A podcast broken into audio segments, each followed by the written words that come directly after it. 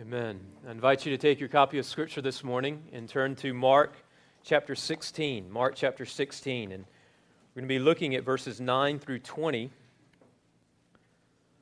kind of a big Sunday for us.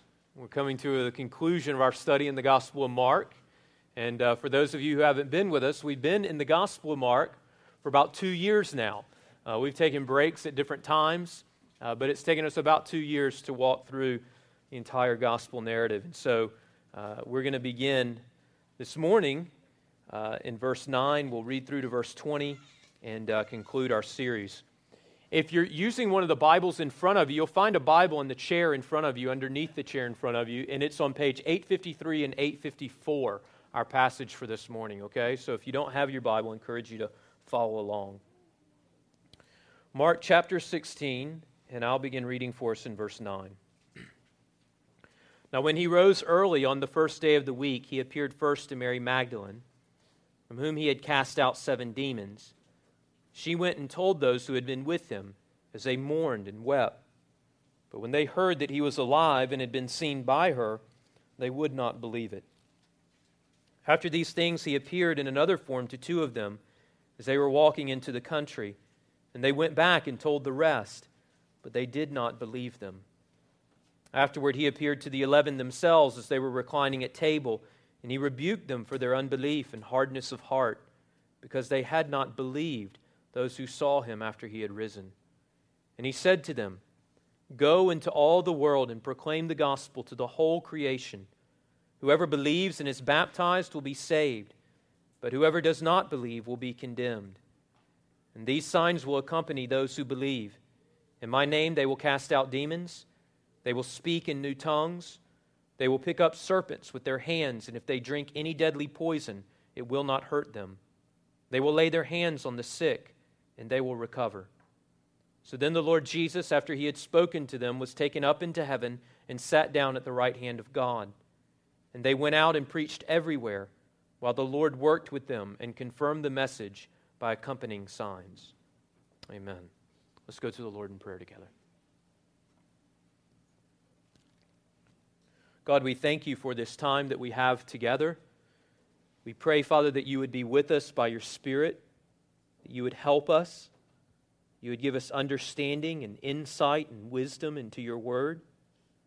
And Lord, we pray that what we hear with our ears and understand with our minds, that, Lord, you would press deep into our hearts, that we would be changed and transformed for your glory. And it's through Jesus Christ our Lord we pray. Amen. Well, we're going to start this morning a little different than we normally do. I wanted you to take notice of a note that's probably in most of your Bibles, it should be. You'll notice in your Bibles, if you look there, that verses 9 through 20 are in brackets, or maybe there's a footnote. And then if you go down to the bottom of the page, it reads something like this. This is the way my translation reads. Some ancient manuscripts of Mark's gospel contain these verses, and others do not. Well, what does that mean?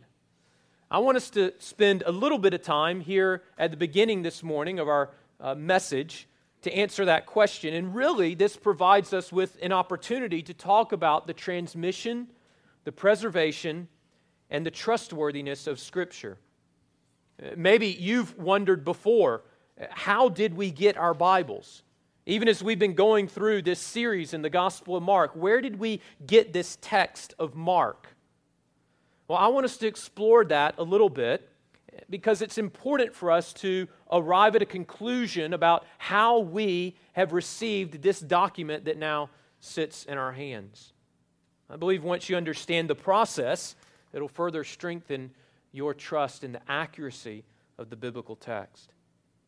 We should begin by saying there are no original documents or original copies of the 27 books of the New Testament. They no longer exist. Rather, what we do possess are ancient manuscripts or copies of the New Testament. The New Testament was written in Greek, and we possess some 5,700 Greek New Testament manuscripts that were written between the early second century and 16th century. In addition to that, not only do we uh, possess these Greek manuscripts, But early on, the New Testament was translated into other languages such as Latin, Coptic, Syriac, Armenian, Georgian, which is not a southern dialect, I'll point out, Gothic, and Arabic. Now, if you conclude these translations of the New Testament, then we, the ancient manuscripts we possess number somewhere between 20 and 25,000 ancient manuscripts of the New Testament. Now, this is quite remarkable, especially when you compare the textual evidence for the New Testament to other ancient writings. For the average Greek or Latin work, ancient Greek or Latin work, we possess fewer than 20 manuscripts. So the New Testament boasts well over a thousand times as many manuscripts as the average ancient Greek or Latin work. 20 compared to 20,000 or 25,000. No work in ancient literature even comes close to the New Testament in terms of the volume of ancient manuscripts. There is nothing like it. In addition, we should also point out that other ancient works do not compare to the New Testament in terms of the time that lapsed between when the original document was written and those manuscripts that we possess. So, for example, the oldest New Testament manuscripts we possess, about 10 to 15 of them, were written within 100 years of the completion of the New Testament. The earliest one is a part of the Gospel of John. It dates to around 135 AD. Now, that is very early considering that John himself was living into the 90s. Now, this is remarkable because for the average ancient Greek or Latin work, the earliest manuscripts that we possess were written more than 500 years after the original. Again, no comparison. So, the Bible, within 100 years, we have manuscripts uh, that reflect the original. The other ancient Greek Latin works, on average, they are written more than 500 years after the original. Let me give you just one concrete example that may help you uh, give some clarity on this or, or help you grasp this a little better. So, most of us uh, have probably heard of the Iliad. It was written by Homer, and many of us were supposed to read the Iliad in high school. Whether we did or not may be another question, but we were supposed to. Now, next to the New Testament, there are more ancient manuscripts of Homer's Iliad than any other piece of ancient literature. So naturally, we would say, well, how many? How many ancient manuscripts of the Iliad do we have? 643. That's the best. Next to the New Testament, that's the most manuscripts we have of other ancient Greek and Latin literature. But the New Testament, we have 25,000. Then, when we consider the date that lapsed between when the original document was written and the manuscripts we possess, the Iliad was written in the 18th century, or, or I'm sorry, in the 8th century BC, and the earliest manuscripts are from the 13th century AD. So we're talking about a lapse of time of some 2,000 years between the earliest manuscripts that we possess and the autographed copy of the Iliad. The Bible, on the other hand, the manuscripts, their earliest manuscripts were written within 100 years of the completion of the New Testament. You see the overwhelming evidence for the content of the New Testament. And the reason why it's so important that we possess all these ancient manuscripts of the New Testament is because it uh, results in a greater degree of accuracy in terms of the documents that we have today, the translations that we have today. There are textual scholars, I am by no means one, but there are textual scholars who, by analyzing and comparing all these uh, ancient documents, are able to produce the original document with remarkable accuracy. With so much evidence, with so much manuscript evidence, it is easier to point out when something is out of place. A letter may be wrong, or a word is misplaced, or perhaps a verse is inserted. These are referred to as textual variants. They vary from the original text. And where there is a real question regarding a textual variant, you'll notice a footnote in your Bible. If you follow the note to the bottom of the page, it'll read something like Some manuscripts say this, or other manuscripts say this, and you can compare the differences for yourself. What you will find in comparing those differences is that the overwhelming majority of variants do not change the meaning of the text. And there is no variant that alters any major Christian doctrine. We can be confident, my friends, that the Bible we hold in our hands is, in fact, the accurate record of what the biblical authors wrote themselves. A widely respected and accomplished biblical scholar has written the uh, following statement quote, the vast array of manuscripts has enabled textual scholars to accurately reconstruct the original text with more than 99.9% accuracy. End of quote. And so we can have great confidence that the words we have in our Bibles are the words of the original authors of Scripture. And when you examine the evidence, it really is remarkable to see how God has so faithfully preserved and protected His Word.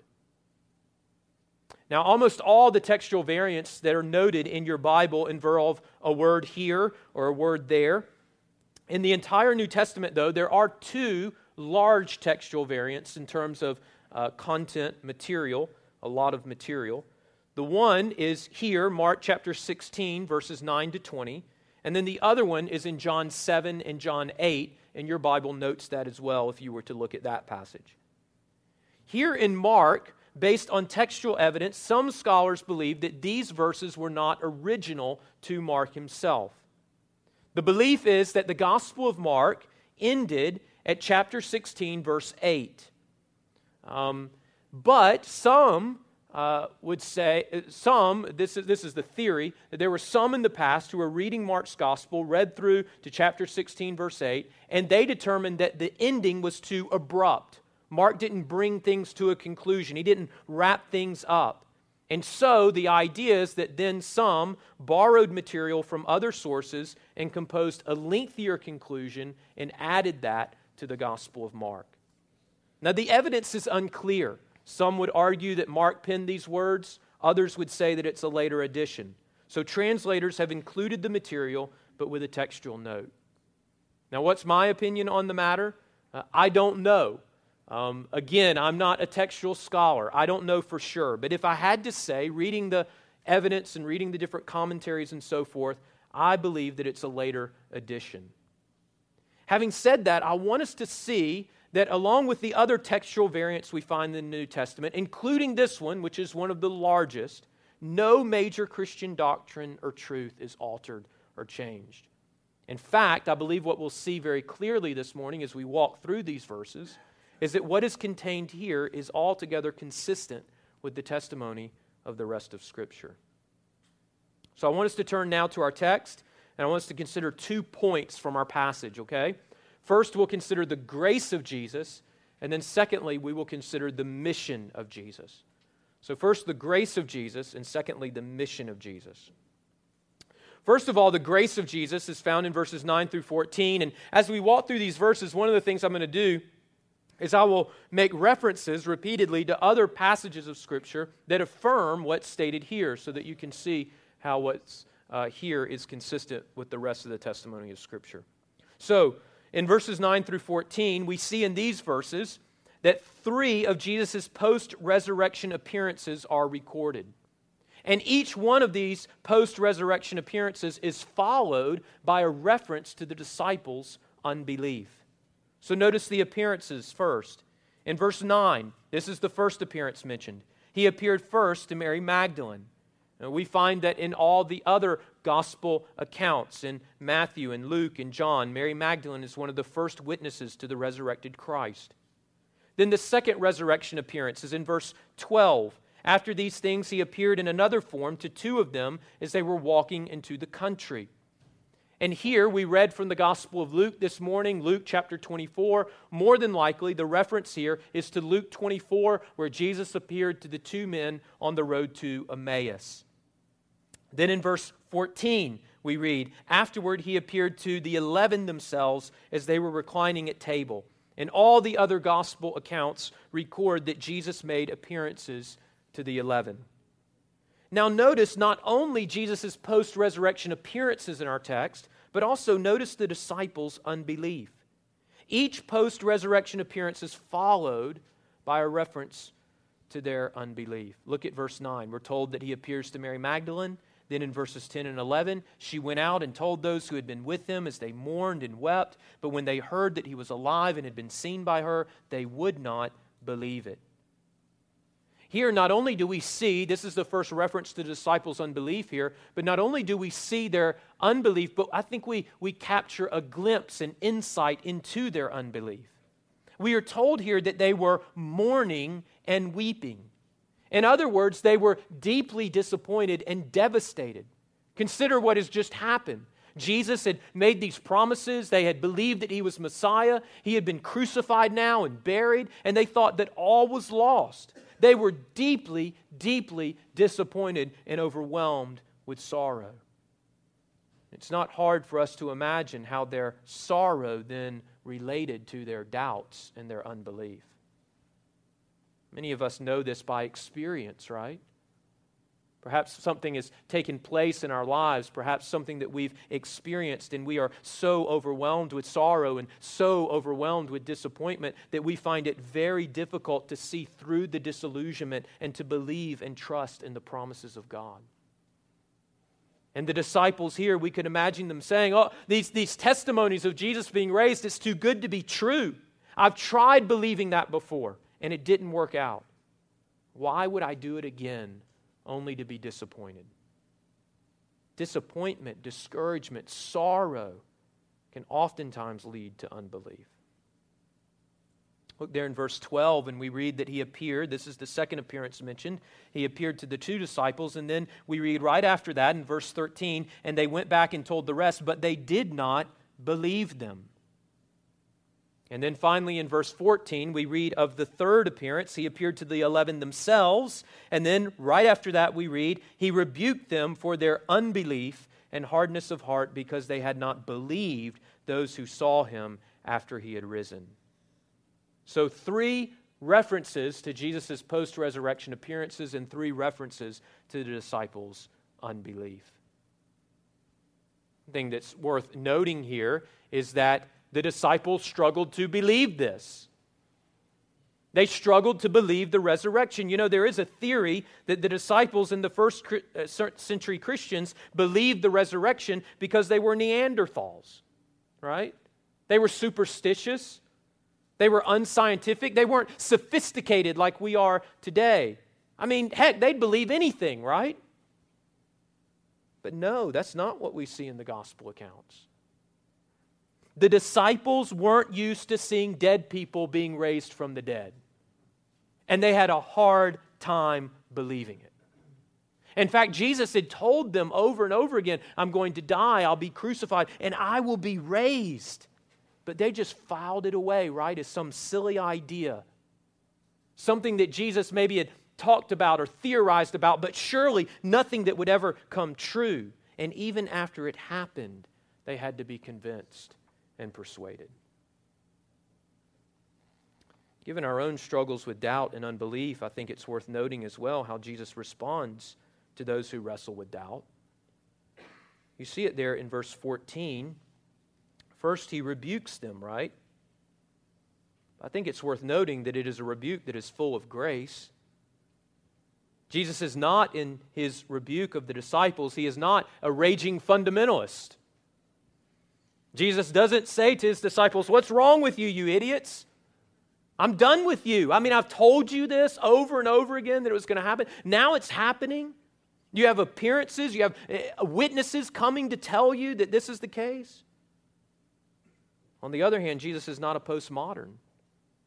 Jesus does not say, Well, it doesn't really matter in the end. I know you've really been bummed out about all this, and it's kind of hard to believe, I have to say myself. And the most important thing is that you just try to be a good person. Don't worry about all this resurrection stuff, whether it's true or whether it's not. No, Jesus says it matters. And that they have had adequate justification to believe, and now they have a responsibility to believe. Jesus responds to doubters, we see here, with strength, but also with compassion, with truth, and with grace. He responds with firmness, but also with gentleness. And notice the grace that Jesus extends. You see it there in verse 15. In verse 14, to give you context for this, in verse 14, he rebukes them for their unbelief, for their hardness of heart. And then in verse 15, and it doesn't seem to follow. In verse 15, it, we read, And he said to them, Go into all the world and proclaim the gospel to the whole creation. So, so the, the disciples are wrestling with doubt. They're, they're guilty of hardness of heart. Jesus rebukes them for them. You might expect at this point for Jesus to stomp out of the room, to tell them to come back when they've got their act straightened up. But instead, he turns to them and he entrusts these doubters who are hard of heart with the mission of the gospel Go. Now go into all the world and proclaim what you have heard and what you have seen. This is the grace of Jesus. And the grace of Jesus has the power to take doubters and transform them into bold proclaimers of the gospel truth. My friends, He can do that for you even this morning. The second thing I want us to see this morning in our text is the mission of Jesus. So we see the grace of Jesus, and then secondly, we see the mission of Jesus. Notice this in verses 15 through 20. So Jesus states his mission very clearly there in verse 15 Go into all the world and proclaim the gospel to the whole creation. This is the Great Commission, right? It's also recorded for us in Matthew 28 in Luke 24, and also in John chapter 20. And we see here that this good news from the mission that Jesus gives his disciples, we see that this good news has universal implications. Through his disciples, Jesus now is intending to extend a universal invitation for all peoples to respond to the good news of salvation. The gospel is to be proclaimed on every continent and in every country and city and town. It is to be spoken of in every village and home and hut and cave. It is to be written in every language, and it is to be heralded among all peoples. This is the mission that Jesus gave to his disciples, and by extension, the mission that he has given to us, his church. This is what has led us, as we were talking about earlier in the service. John prayed for the um, Snyders. This is what has led us to partner with the Snyders as they minister in Madagascar to reach the Antandroy people, a people who have very little to no access to the gospel. It is this mission that compels us to take the gospel where Christ is not known and where Christ is not treasured. These are our marching orders given to us by the resurrected and reigning Christ. Jesus tells us as well that one of the reasons why it's so important for us to proclaim and share this message with all peoples is because this good news has eternal consequences. You see it there in verse 16. He says, Whoever believes and is baptized will be saved, but whoever does not believe will be condemned. And so one's response to this good news will determine their eternal destiny. Either they believe and are eternally saved, or reject this good news and are eternally condemned. This led Charles Haddon Spurgeon to make the statement that, quote, every Christian is either a missionary or an impostor, end of quote. In other words, you cannot truly know and you cannot truly treasure this message and not have a desire to share it. To be a disciple of Jesus is synonymous with being sent out by Jesus, thrust forward with this gospel to see it go to all creation. Now, as we think about the mission of Jesus, no doubt verses 17 to 20 are the most controversial verses in our passage. Uh, in some people, you might know that some people appeal to these verses to justify some downright weird practices. Um, I promise you, we're not going to bring out the snakes right now so that we can handle snakes. But there is a small group of churches, very small group, particularly located in the foothills of Tennessee and Kentucky, who see in this passage, no offense if you're from Tennessee or Kentucky, I didn't mean it that way, um, but who see in this passage a mandate to handle poisonous snakes. So they catch them and hold them and dance with them and let them crawl all over their body. And you've probably seen this on TV before. And the idea is that if you have enough faith, then the snakes won't bite you. And if the snakes do bite you, if you have enough faith, you won't die. Well, let me just say that's not what this passage is teaching. And I think you'll see that as we walk through the text. The passage says nothing of the sort. And what it does teach is actually consistent with the rest of the testimony of Scripture. In fact, the predictions that Jesus gives here are fulfilled in the book of Acts. Let's walk through each one, and I'll show you this. In verse 17, Jesus says, They will cast out demons. Those who are taking this message, proclaiming this message, believing this message, they will cast out demons. Well, in Acts chapter 5, verse 16, we read that God was moving in the church in Jerusalem in such a way that many were freed from demonic and unclean spirits. In verse 17, we see that they will speak in tongues. And in Acts chapter 2, we see there that all these people are gathered from all over the Roman Empire into Jerusalem. And Peter uh, stands and preaches the gospel, and God's Spirit moves upon the church in such a way that they are enabled to speak in the languages of the people who are gathered there, so that they are able to clearly and effectively communicate the gospel to them. In verse 18, we see that Jesus says they will pick up serpents with their hands, and if they drink any deadly poison, it will not hurt them. Now, I take these two as one. The big idea here is that God will protect his disciples, those who are proclaiming his gospel, and at times he will protect them in such a way that they would be immune from deadly venom and poison.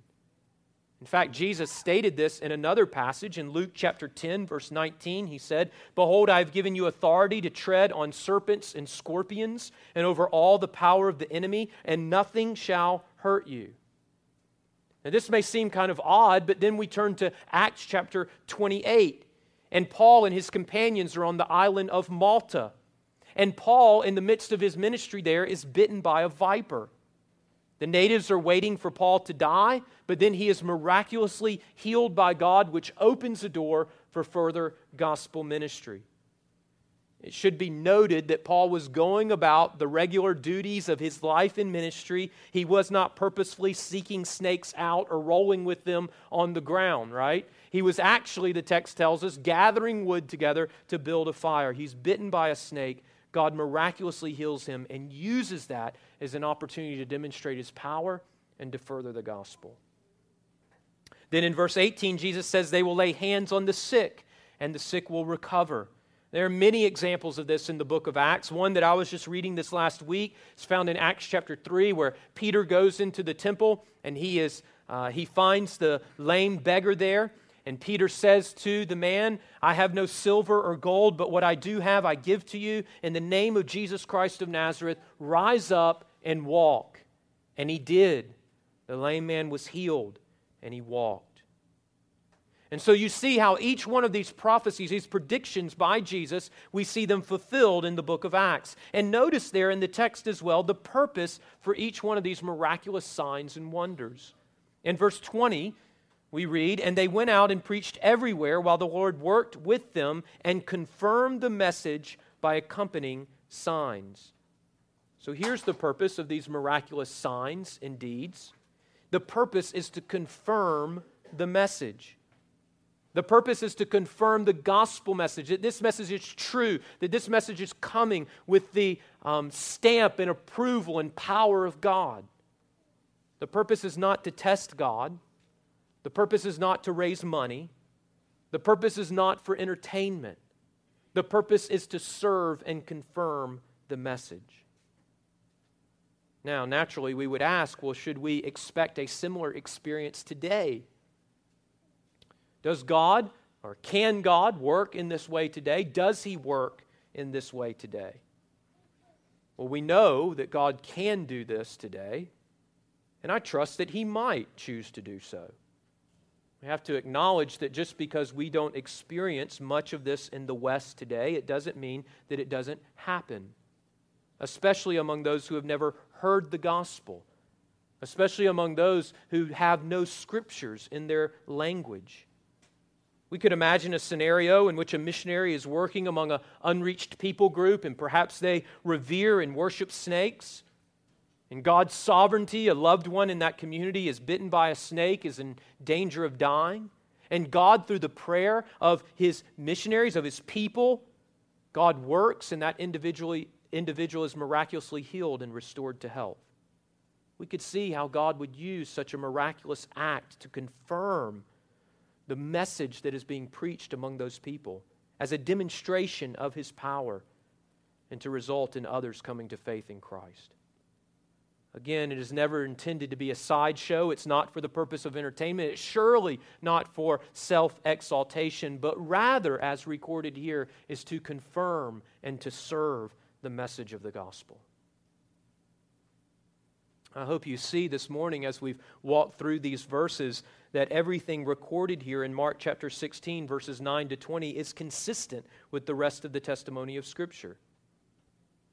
And that really shouldn't be a surprise to us because if we look at these verses here and we ask, well, what are these verses about? What are they, what do they revolve around? What's the center of these verses? And really, it's the gospel. The message of the gospel. That's what this passage is about.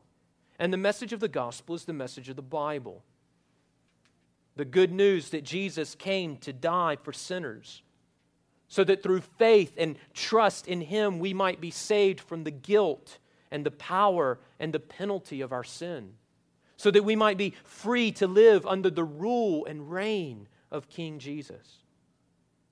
It is this gospel that we see in our passage this morning. It is this gospel that for a time the disciples struggled to believe, but then they came to love and embrace.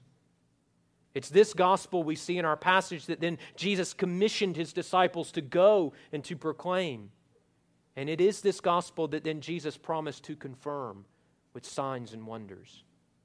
It's this gospel we find in verse 15 and this message that is spoken of in verse 20 that's so central to our text here, that's so central to the gospel of Mark, and is so central to the larger story of the Bible.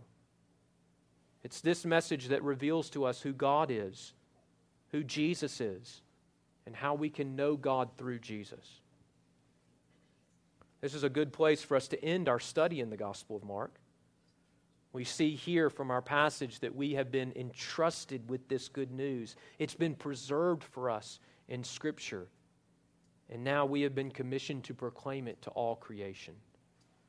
By God's grace, may we be faithful to do so.